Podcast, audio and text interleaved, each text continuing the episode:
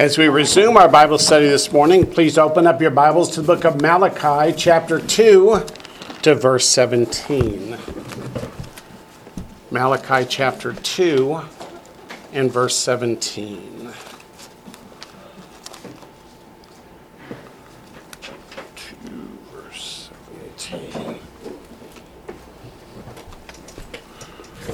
Give me a thumbs up when you found it. All right. The microphone's still on. Now the recorder's going. The little humming stopped. All's good.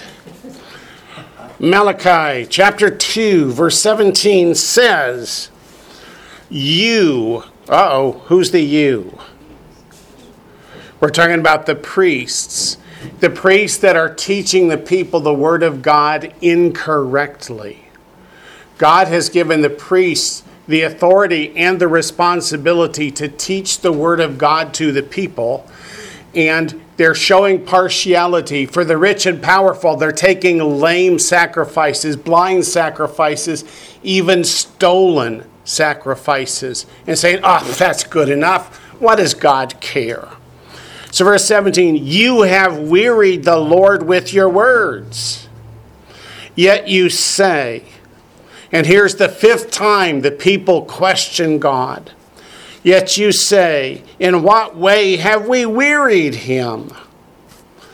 In that you say, Here's the answer. The Lord says, Here's how you've wearied me. In that you say, Everyone who does evil is good in the sight of the Lord, and he delights in them. Or, where is the God of justice? Okay, let's go back to Isaiah chapter 5, verse 20. What do they mean by everyone who does evil is good in the sight of the Lord? It means they're saying good is evil and evil is good. Hey, I'm glad that doesn't describe America today, right? Isaiah chapter 5, verse 20 says, Woe to those who call evil good and good evil who put darkness for light and light for darkness, who put bitter for sweet and sweet for bitter. In other words, they do not want to teach and follow the Word of God. They want to do the opposite of whatever God told them to do. It's an attitude of how dare God think He can tell me what to do? I'll do what I want, I'll do whatever is good in my eyes. How does God like that attitude? Not one bit. So let's go back to Malachi chapter 2, verse 17. And he says, In that you say, Everyone who does evil is good in the sight of the Lord, and he delights in, he takes pleasure in sin. He takes pleasure in iniquity and lawlessness. Is there anything in the scripture that makes you think, hey, that's not right? Did we look recently at uh, Matthew chapter 7, verse 23? Let's just look quickly. Matthew chapter 7, verse 23. You have to turn many pages to get to Matthew 7, do you? Matthew chapter 7, verse 23. After saying in verse 21, Not everyone who says to me, Lord, Lord, shall enter the kingdom of heaven, but he who does the will of my Father in heaven, he explains that further in verse 23, the Lord does, and says, And then I'll declare to them, I never knew you. Depart from me, you who practice lawlessness. Put this in context. When does this take place? On Judgment Day. Uh oh. What are the two possible judgments? Enter into the rest of my father or enter into the lake of fire. When, so when it says depart from me, are these guys getting promoted to the heavenlies? Are they getting demoted to the lake of fire? The word practice doesn't mean an occasional error, does it? It means the way you live your life is one of lawlessness, where you do not care about the commandments, statutes, and judgments of God. Is that like saying you call evil good and good evil? Daniel mentioned back when we were in elementary school. Everybody remembers that? Long time. Long time ago for some of us. Did we study Roman mythology? Did we study Grecian mythology? Did we study the scriptures? No. Now, wait a minute. Why is, why is it okay to study pagan religions but not the true religion? What are we calling but evil good and good evil? Hmm. And then it goes on back to Malachi chapter 3, verse 17. Or, where is the God of justice? By that they mean the wicked prosper. The wicked are getting wealthy. The wicked live in big houses. They have nice cars, big boats. So, what does it matter if we walk in sin? Because if God's going to bless us with wealth and power and riches, why should we do what's right? You know, it's almost like they're saying. you know, It's almost like they're saying, They say he delights in them. when he says they delights in them, It's almost like the people are saying he must delight in them because look at how they're living. That's exactly what they're saying is if God didn't delight in them, wouldn't they be poor and miserable and persecuted? Um, sometimes we think God is not fair. And what does God say when we say that? is my way not good, your way not bad? In other words, don't you call me uh, wicked, you're the wicked one. Okay, let's get on with chapter 3 of Malachi. Here's where we start getting into end times prophecy. Verse 1 says, Behold, as Daniel talked about, that means shut up and listen, pay attention. This is too important to miss. I send my messenger, and he will prepare the way before me. Who is the messenger there? John. John the Baptist, otherwise known as being in the spirit and the power and the role of Elijah, who prepared the way before me. Me is Messiah. Elijah, John the Baptist was the one who prepared the way. Now, is John the Baptist a reincarnation of Elijah? No. God doesn't do reincarnation. So let's turn over, keep your finger here because we're coming back to Luke chapter 1. Do we have to guess that the messenger there is talking about John the Baptist? No, we just have to go read. Luke chapter 1. If you want to know when Messiah was actually born, you got to read Luke chapter 1 about the birth of John the Baptist. Hmm. Because he was the forerunner. How much older is John the Messiah? Six months. John was born at Passover. Hmm. Where does that put Messiah's birth? At Tabernacles, which is six months later. So if you're there in Luke chapter 1, let's start in verse 13. It says, But the angel said to him, him, his name was Zachariah, Zachariah, the Lord remembers. His wife's name was Elizabeth, Elisheva, which means the oath of God. Put them together, the Lord remembers God's oath. Do not be afraid, Zechariah. Notice there's an S on it. That's because it's translated out of the Greek, and Greek puts an S on all men's names. That's why Peter in Greek is Petros, Luke is Lucas, Yeshua is Jesus. People wonder where that S on the end comes from. Just means it's a masculine noun. Do not be afraid, Zechariah, for your prayer is heard. Oh, Zechariah's in there praying, Lord, Lord, please give us a child. Uh uh Send the forerunner of Messiah. He's praying the Amidah, which includes Malachi, prayer for the forerunner of Messiah. And that's the prayer that gets answered. It says, And your wife Elizabeth, Elisheva, will bear you a son. You shall call his name John. What a nice English name. In Hebrew, it's Yochanan, and it comes from the word for comfort. How does John bring comfort? He preaches, Repent, for the kingdom of heaven is at hand, and prepares the way for the Messiah. And you will have joy and gladness, and many will rejoice at his birth. Why? Because it means who's about to come? Messiah is about to come. Let's get excited. How do you know Messiah is about to return? So let's get excited. For, what does for mean? Because he will be great in the sight of the Lord. What's that mean? He'll be great in the sight of the Lord. Is he going to be a drunken sinner walking through? No. He's going to be a Nazarite, as a matter of fact. That's the next verse, next phrase. And he shall drink neither wine nor strong drink. He's a Nazarite. A Nazarite vow was normally a vow that was taken at your decision. and you decided for how long? I'll be a Nazarite for a month, two months, a year. And at the start of the vow, you shaved all the hair off your head and you bathed, you had a mikvah and then you can't drink any wine. You can't even eat a grape or anything made from grapes for the entire time you're under the vow. And you complete the vow, normally at the feast of Shavuot, with a sacrifice, and you burn the hair that you shave off that grew during the vow on the sacrifice.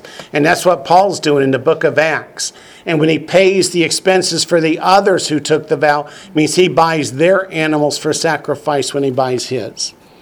So shall drink neither wine nor strong drink. He will be a Nazarite. He doesn't get to choose. From his birth, he will never have a cup of wine in this lifetime.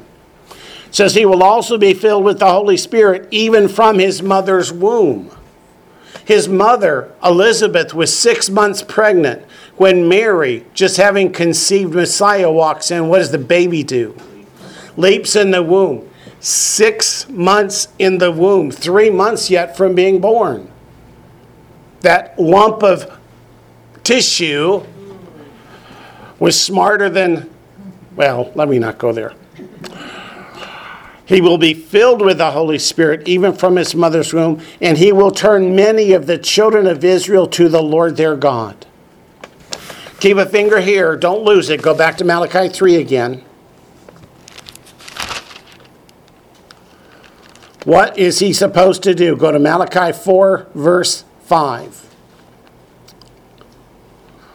Behold, I will send you Elijah the prophet before the coming of the great and dreadful day of the Lord. He will turn the hearts of the fathers to the children, and the hearts of the children to their fathers, lest I come and strike the earth with a curse. Now go back to Luke 1.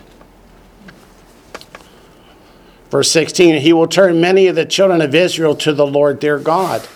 Hey, you thought it was turning them to their earthly fathers, right? No, it was turning them back to their heavenly father. Verse 17, is he Elijah reincarnated? No. He will also go before him, before Messiah, in the spirit and power of Elijah. He has the role of Elijah to turn the hearts of the fathers to the children and the disobedient to the wisdom of the just, to make ready a people prepared for the Lord. How does he prepare the people for the Lord? Repent, for the kingdom of heaven is at hand. Yes, sir. you know, if you go back to Malachi four, If I go back to Malachi 4, if you look at what it says in the verse right before, behold, I send you Elijah. the if I look at what it says in verse 4, the verse before I started to read, The charge from, says, Remember the law of Moses, my servant. so how was he able to turn the hearts back to the? He was able to turn the hearts of the children back to the father and the father to the children by bringing repentance to the people so that they would turn back to God. And what does God say He does when you turn back to Him? He turns back to you. Remember that? Yeah? Okay. And so he's charging them to remember his commandments. And so He's charging them to remember His commandments, statutes, and judgments. Wait a minute, I thought they were abolished. No, they weren't. What did Messiah say just one chapter later in Matthew 4 4? Man does not live by bread alone, but by what? Every word that proceeds from the mouth of God. Now remember, the Ten Commandments is what we call them because the church decided to call them something different than what the Lord called them. He called them the Ten Words. Devarim. Devarim. The word devar means word. So you could say sayings, that's the less literal, but it gets the point across. Every word means every commandment, including the ten and all the others. Okay, back to Luke 1. Verse 17 He will also go before him in the spirit and power of Elijah to turn the hearts of the fathers to the children and the disobedient to the wisdom of the just. What is the wisdom of the just? Daniel's has been teaching on knowledge and wisdom to remind them of the commandments, statutes, and judgments of God. Messiah said in Matthew 5 17, I came to fully preach the law, not to break it, not to keep us from having to do it, but to make sure we clearly understood it. Because the scribes and Pharisees, according to Messiah, were they teaching the law of God or their man made rules and regulations? That's Mark chapter 7 and Matthew 15. In vain they worship me, teaching his doctrine, the commandments of men. So carrying on in Luke chapter 1, to make ready a people prepared for the Lord. Why did he say repent? It was repent, comma, for the kingdom of heaven is at hand, meaning it's near, it's being offered to you.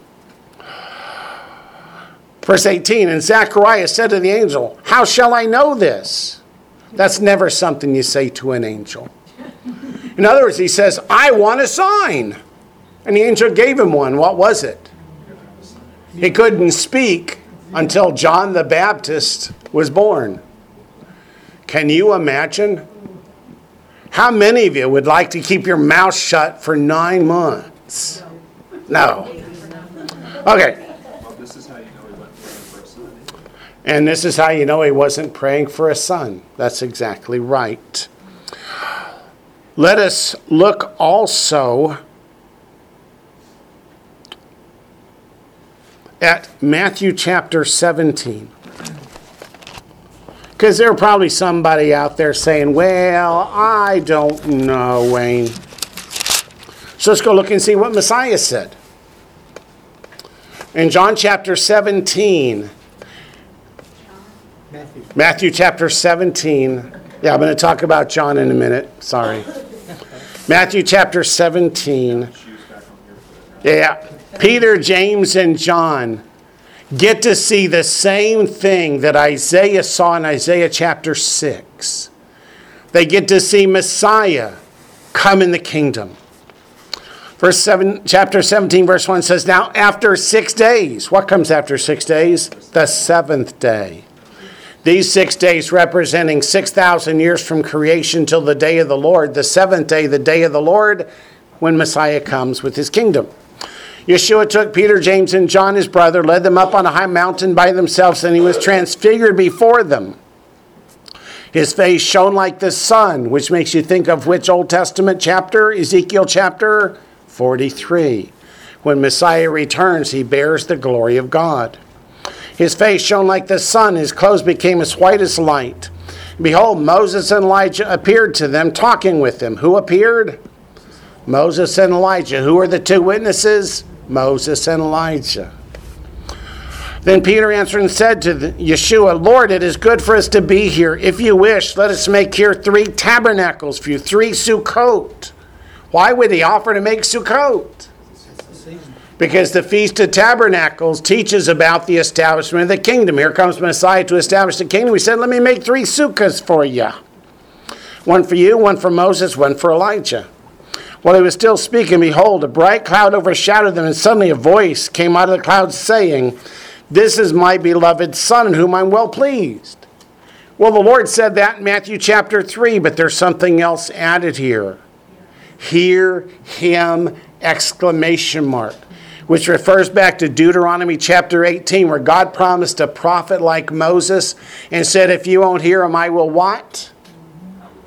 I'll require it of you, right? I'll hold you responsible for it. You will obey him, you'll answer him, or you'll pay for it. When the disciples heard it, they fell on their faces and were greatly afraid. But Yeshua came and touched them and said, Arise, do not be afraid. When they had lifted up their eyes, they saw no one but Yeshua only. Now, as they came down from the mountain, Yeshua commanded them, saying, What's that word saying? It's a quote, Tell the vision to no one. What's a vision? They saw the future. Until the Son of Man is risen from the dead. How come they wrote it in the book? They didn't write the book until after Messiah had risen from the dead. Disciples ask him, saying, Why then do the scribes say that Elijah must come first? They say that because of Malachi. Yeshua answered and said to them, Indeed, Elijah is coming first and will restore all things. That's talking about at the second coming. Elijah's one of the two witnesses. We just saw that. But I say to you that Elijah has come already. That is because John the Baptist was in the role and power of Elijah. Says, and they did not know him, but did to him whatever they wished. Likewise, the Son of Man is also about to suffer at their hands. Then the disciples understood that he spoke to them of John the Baptist. So, how do we know it's really talking about John the Baptist? Messiah told us in his own words. Now, let's go back to Isaiah chapter 40. Isaiah chapter 40, verse 3.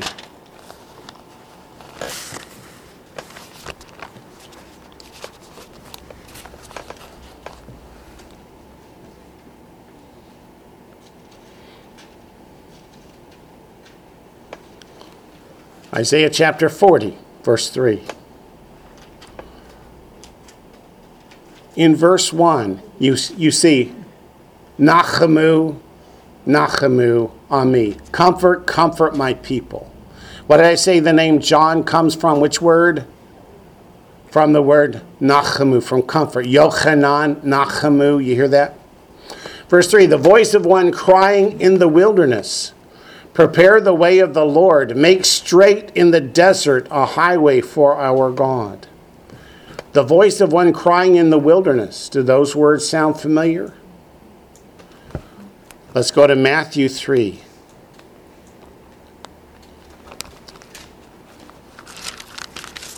Matthew 3.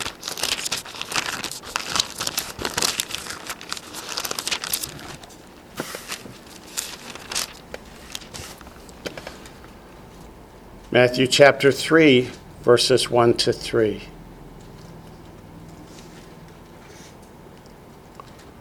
In those days, what days?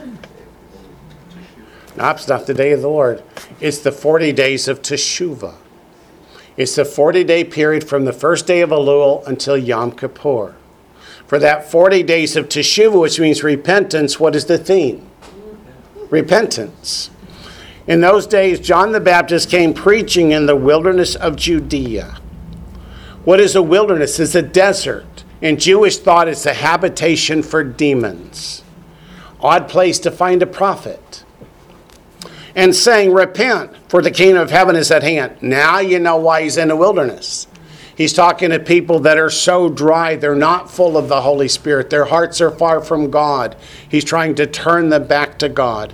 Repent, for the kingdom of heaven is at hand. For this is he, he being John, who is spoken of by the prophet Isaiah, saying, The voice of one crying in the wilderness, Prepare the way of the Lord, make his path straight. How would you like to find a Bible verse in here that says, This is about Melissa? Or this is about Ron? Well, here, Isaiah had prophesied this 700 years or so before John the Baptist was born. Why does God tell us things like that hundreds of years in advance? To show that He is God, because only He can tell us the end from the beginning. I used to be impressed that in the book of Isaiah, God named Cyrus as the one who would overthrow Babylon about 125 years before he was born until I saw in 1 Kings 13 he names Josiah 400 years before he's born. How can God do that? Does he flip a coin? Does he look in a crystal globe? No, he's not trapped in time like we are. He knows the end. Because who wrote it? He did. All right. Let's look also at Matthew chapter 11, verse 10.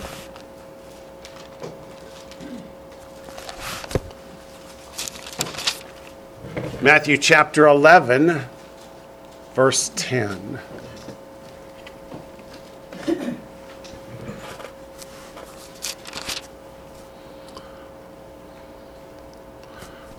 Referring again to John the Baptist, says, For this is he of whom it is written, Behold, I send my messenger before your face, who will prepare your way before you. That's from Malachi chapter 3, verse 1.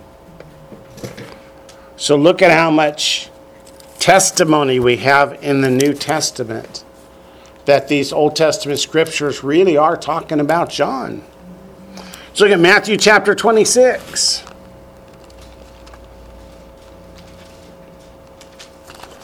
Matthew chapter 26, verse 28.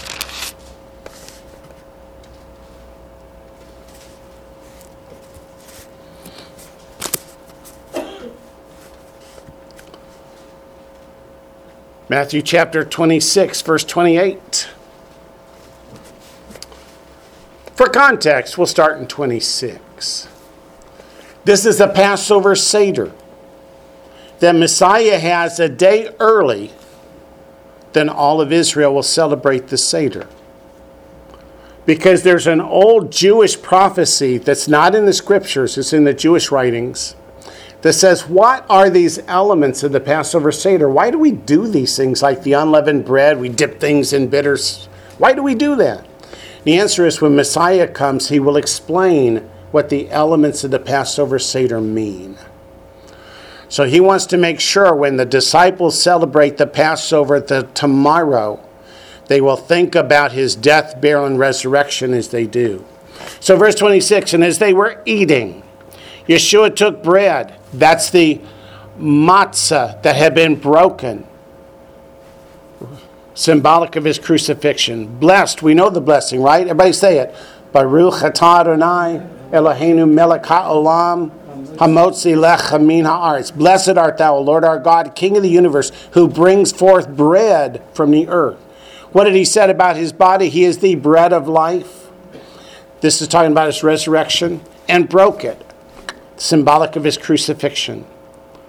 And gave it to the disciples and said, Take, eat, this is my body. Is he giving them physical human flesh? No. What if he did?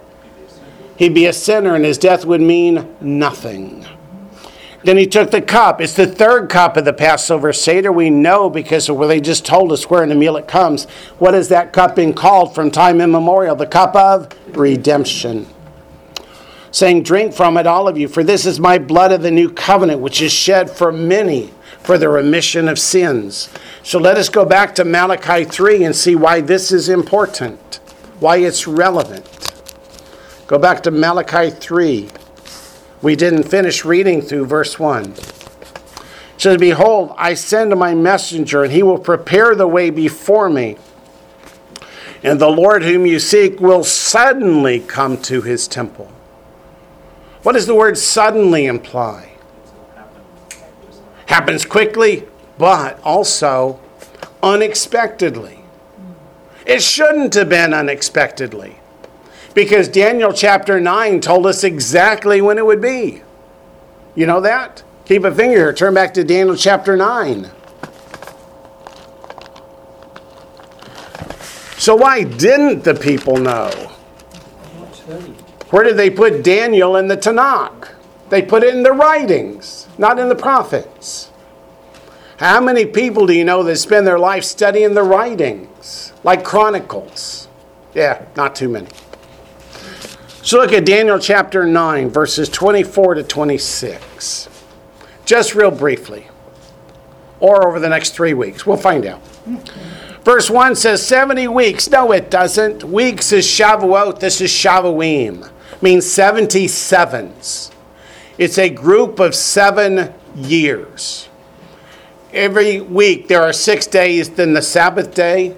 When it comes to years, there are six years, then the Sabbath year. That group is a Shavuim.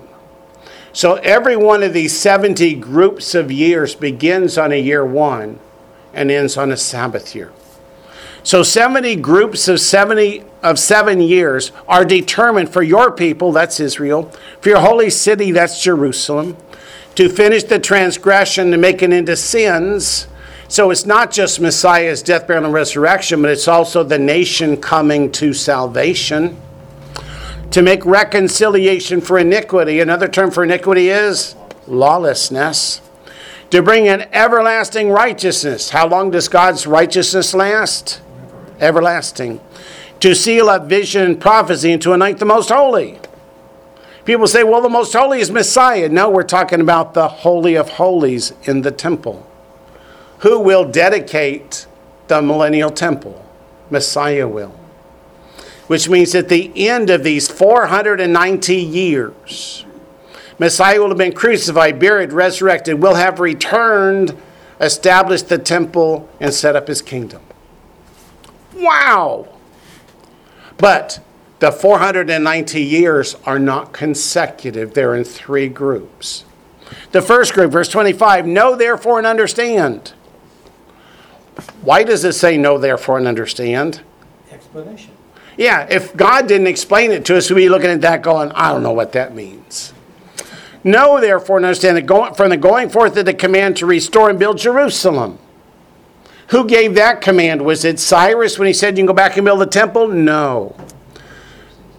It was Artaxerxes Longimanus, the son of Queen Esther, who gave the command to go back and restore the walls and the gates of Jerusalem.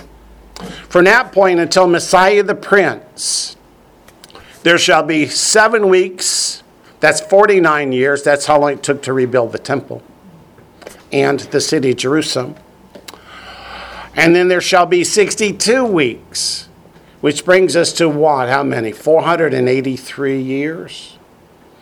At the end of that 483 years, it says in verse 26, and after the 62 weeks, so the end of the 483 years, Messiah shall be cut off. What's it mean to be cut off? It means to be killed. But not for himself. Was he killed because he was a sinner? No. He was killed because you and I are sinners. He died for us. And the people of the prince who is to come, that prince who is to come is the false Messiah. The people of the prince to come is the Romans. They shall destroy the city and the sanctuary. So it has to happen after Messiah is crucified that the city of Jerusalem must be destroyed. Messiah died in 30 common era. Jerusalem destroyed how many years later? 40 years. 40 is the time of testing. They had 40 years to decide that their atonement and their salvation and their redemption comes not through works of their hands, but through Messiah's death, burial, and resurrection.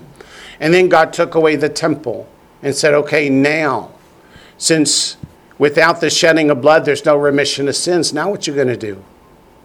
You got a choice. You can accept Messiah's shed blood, or so the Messianic Jews split and went to Pella in Jordan and the non Messianic Jews went to Yavne down around the Gaza Strip and said, Well, since we don't have the sacrifices, we don't have the shedding of blood, we'll just earn our salvation through prayers and good works. We don't need blood, even though God says we do. Well, he's wrong. Okay, how'd that work out? People are beginning to realize today, and more and more Jewish people are coming to faith all over the world. Okay, the end of it shall be with a flood till the end of the war. Desolations are determined. There's still seven years to go. It's been almost 2,000 years, and there's still seven years to go. What do we call that final seven years? The tribulation period. Verse 27 Then he, referring back to the prince, to the false Messiah, the Antichrist, the beast of Revelation 13, shall confirm a covenant. Doesn't mean to confirm it really, it means to make it bigger and strong and put military forces behind it. So confirm isn't so bad a word with many for one of those seven year periods. It has to start with the year one, it has to end in a Sabbath year. And we know the rest of what it says. Okay, let's go back to Malachi chapter 3 before I forget why we came here. Malachi chapter 3, verse 1 Behold, I send my messenger, that's John the Baptist, to prepare the way before me, that's Messiah and the Lord, that's Messiah whom you seek. Does it say in Romans 10 9 and 10, if thou shalt confess with thy mouth the Lord, Yeshua? He is the Lord whom you seek, will suddenly come to his temple. Even the messenger of the covenant in whom you delight, behold, he is coming, says the Lord of hosts. When it says he is coming, says the Lord of hosts, does that mean Messiah's first coming was to be the conclusion of the whole matter? Or no, there's a second coming. Go back to Isaiah chapter 9. Not everything in the scripture is in the Peshat. The Peshat means the literal, just read the words and what do they say. Sometimes there's more to them. That's where the sod comes in, the deeper meaning. We knew the verses, We just didn't comprehend the full meaning. And it says in Isaiah chapter 9, verse 6, Ki yeled yulad lanu, for unto us a child is born. A yelad is a baby boy, born of a woman. Unto us a son is given. That word son, bane, is not a baby. So there's time between the first phrase and the second phrase. What we didn't realize 2,700 years ago, there's 2,000 years between them. And the government will be upon his shoulder. Is that at the first coming or the second? Second, his name will be called Wonderful Counselor. Take that comma out between wonderful and counselor. There's all kinds of scripture that we won't get into right now that says, if you will listen to the counsel of God, how much happier you're going to be. Mighty God, there's El Gabor. What did Nimrod call himself? A Gabor. He wanted to be God. In fact, the sun god and the son of the sun god is a reference to Nimrod. And Semiramis was his wife. She becomes Ishtar, the queen of heaven. Like Daniel said, that's where pagan idolatry comes down from. The worship of the mother and child, called Madonna years and years and centuries before the Catholic Church, was about Semiramis and Tammuz, who was her husband, reborn as her son. Yeah, you're all going, oh, yes, that's kind of gross. Were they a product of the fallen angels then? Were they a product of the fallen angels? No, they were the product of Esau. And Esau's son, they, mm, okay. I kind of forgot where I was going. Let's continue. Isaiah 9 6. He's called everlasting father, which is not correct. This is a word pair. Avi Ad means the father of eternity, meaning he's the one who created all things in the beginning and the one who holds it together, as it says in John 1 and Colossians chapter 1. And then he's Sar Shalom. It says here, Prince of Peace, but don't think of Prince as the son of a king. The word Sar means somebody who's a commander, who's a chief, somebody who's in charge of something. So he's the one who brings peace to the earth. What did Daniel read in Isaiah 11? No hurt in my holy mountain. Isaiah 2, Micah 4 say they won't learn war anymore says the babies will play with poisonous snakes. Don't do that today, please. Okay. Verse 7 Of the increase of his government and peace, there'll be no end. Is that his first coming or second? It says second. That word increase in Hebrew is lamarbe. Just write that down, lamarbe, and, and circle that M sound. In Hebrew, there are only 22 letters, but five look different at the end of a word. They're called Sophit, S O F I T, Sophit. One of those five is the letter maim, which makes the M sound. When it's at the end of a word, it looks like a closed box. And this is the only verse in the entire Bible that has a closed maim, a final Sophit form, in the middle of a word. Before the birth of Messiah, the Jewish sages, scholars said that indicates that Messiah will be born of a virgin that that final maim in the middle of the word is the sign of a closed womb of a virgin. So today, Jewish people may say, no, nah, the Bible doesn't say he was to be born of a virgin, but that's not what they taught 2,000 years ago. Not until they got down to Yavne and said, boy, we, we got to find some way that people won't see that Yeshua is the Messiah. Okay, back to Malachi 3, verse 1. Behold, he is coming. Now, do you see why we went to Matthew chapter 21? Some of you going, nope. Okay. So let's go back to Matthew chapter 26, verse 28.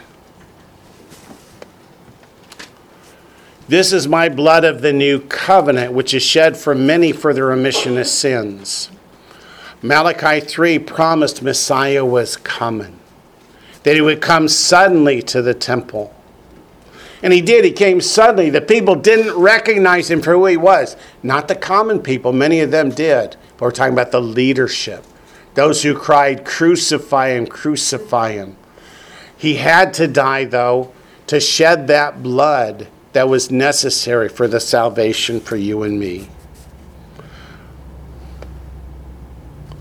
See that word new in New Covenant? In my Bible, there's an asterisk after it that the publishers put. There are two Greek words for new that are used in the New Testament. One is neos, N E O S, and it means brand new. The other is kainos, K A I N O S, and that one means renewed or made fresh again. So, this is the blood that renews the covenant that God made of salvation. In the covenant at Mount Sinai, the blood of the covenant was the blood of animals, the blood of bulls and goats and lambs, etc. The renewed covenant is covered by the blood of Messiah. The blood of animals can't take away sin, but what did John call Messiah, the Lamb of God, who takes away the sin of the world? Let's go to 1 Corinthians 11 25.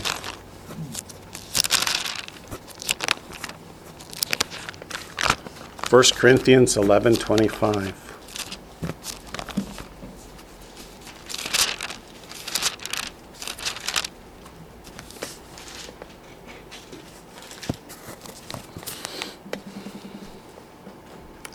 And as usual, we need an introduction to it for context, so we'll start in verse 23. 1 Corinthians is all about the Passover. Keep a finger in 1 Corinthians 11. Just turn back to 1 Corinthians chapter 5. 1 Corinthians 12, 2 says, You know that you were Gentiles. So the believers at the church at Corinth are believers out of the Gentile world.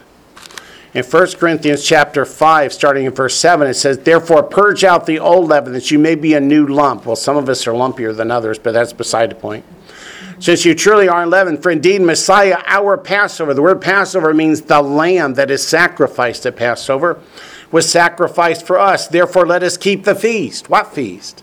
Passover. Because Messiah died for us, whether we're Jew or Gentile, who should keep the Passover, remembering the Lord's sacrifice? Is everybody. Now go back to 1 Corinthians 11 to verse 23. For I received from the Lord. Who taught Paul for those years? The Lord did. That which I also delivered to you, that the Lord Yeshua, on the same night in which he was betrayed, that's the night he had the Passover Seder, where he explained the elements to the disciples. Took bread. Which bread was it? The matzah. Which piece of matzah? The afikomen. That which had been broken, wrapped up in linen cloth, and hidden away until after the meal when it's brought out, symbolic of resurrection. Verse 24 And when he had given thanks, the same blessing we all know, he broke and said, Take, eat. This is my body which is broken for you. Not this piece of bread, that which which symbolizes his body that was broken on the cross, buried, and then on the third day raised back to new life. For you, do this in remembrance of me. Do what? Do communion every Sunday? No. The Passover Seder. When you do the Passover Seder, do it in remembrance of Messiah's death, burial, and resurrection, not just the Exodus. The Exodus was a picture, a physical deliverance from captivity. Messiah's death is the spiritual deliverance from captivity to sin. Verse 25, in the same manner, he also took the cup after supper. That's the third cup, the cup of redemption, saying, this cup is the new covenant in my blood. This do as often as you drink in remembrance of me. So every time you celebrate the Passover, remember Messiah's death, burial, and resurrection. That's what the Passover lamb symbolized was Messiah's death. The lamb sacrificed at Passover was a lamb. He was the Lamb of God who takes away the sins of the world. Did I hear somebody ask a question? Amen. I was had the privilege of attending a particular church a couple weeks ago on a Sunday, Uh-huh. and they actually believe that they're taking that bread and turning it into his body, and the the juice or wine is actually becoming his blood. And these people believe this. Yeah, that's called transubstantiation. And that doctrine teaches that the Lord gave human flesh and human blood to his disciples before his crucifixion, which, if that happened, would mean he died a sinner and his death would mean nothing. Which is, remember, something that Paul told Timothy that there would be doctrines that would arise that would deny the very Lord who bought us. Remember that? Yep. Fortunately for you, unfortunately for me, we've run out of time. We'll have to pick up next week, Lord willing, continuing our look at Malachi chapter 3, verse 1, but at least we got almost through two verses. Wayne,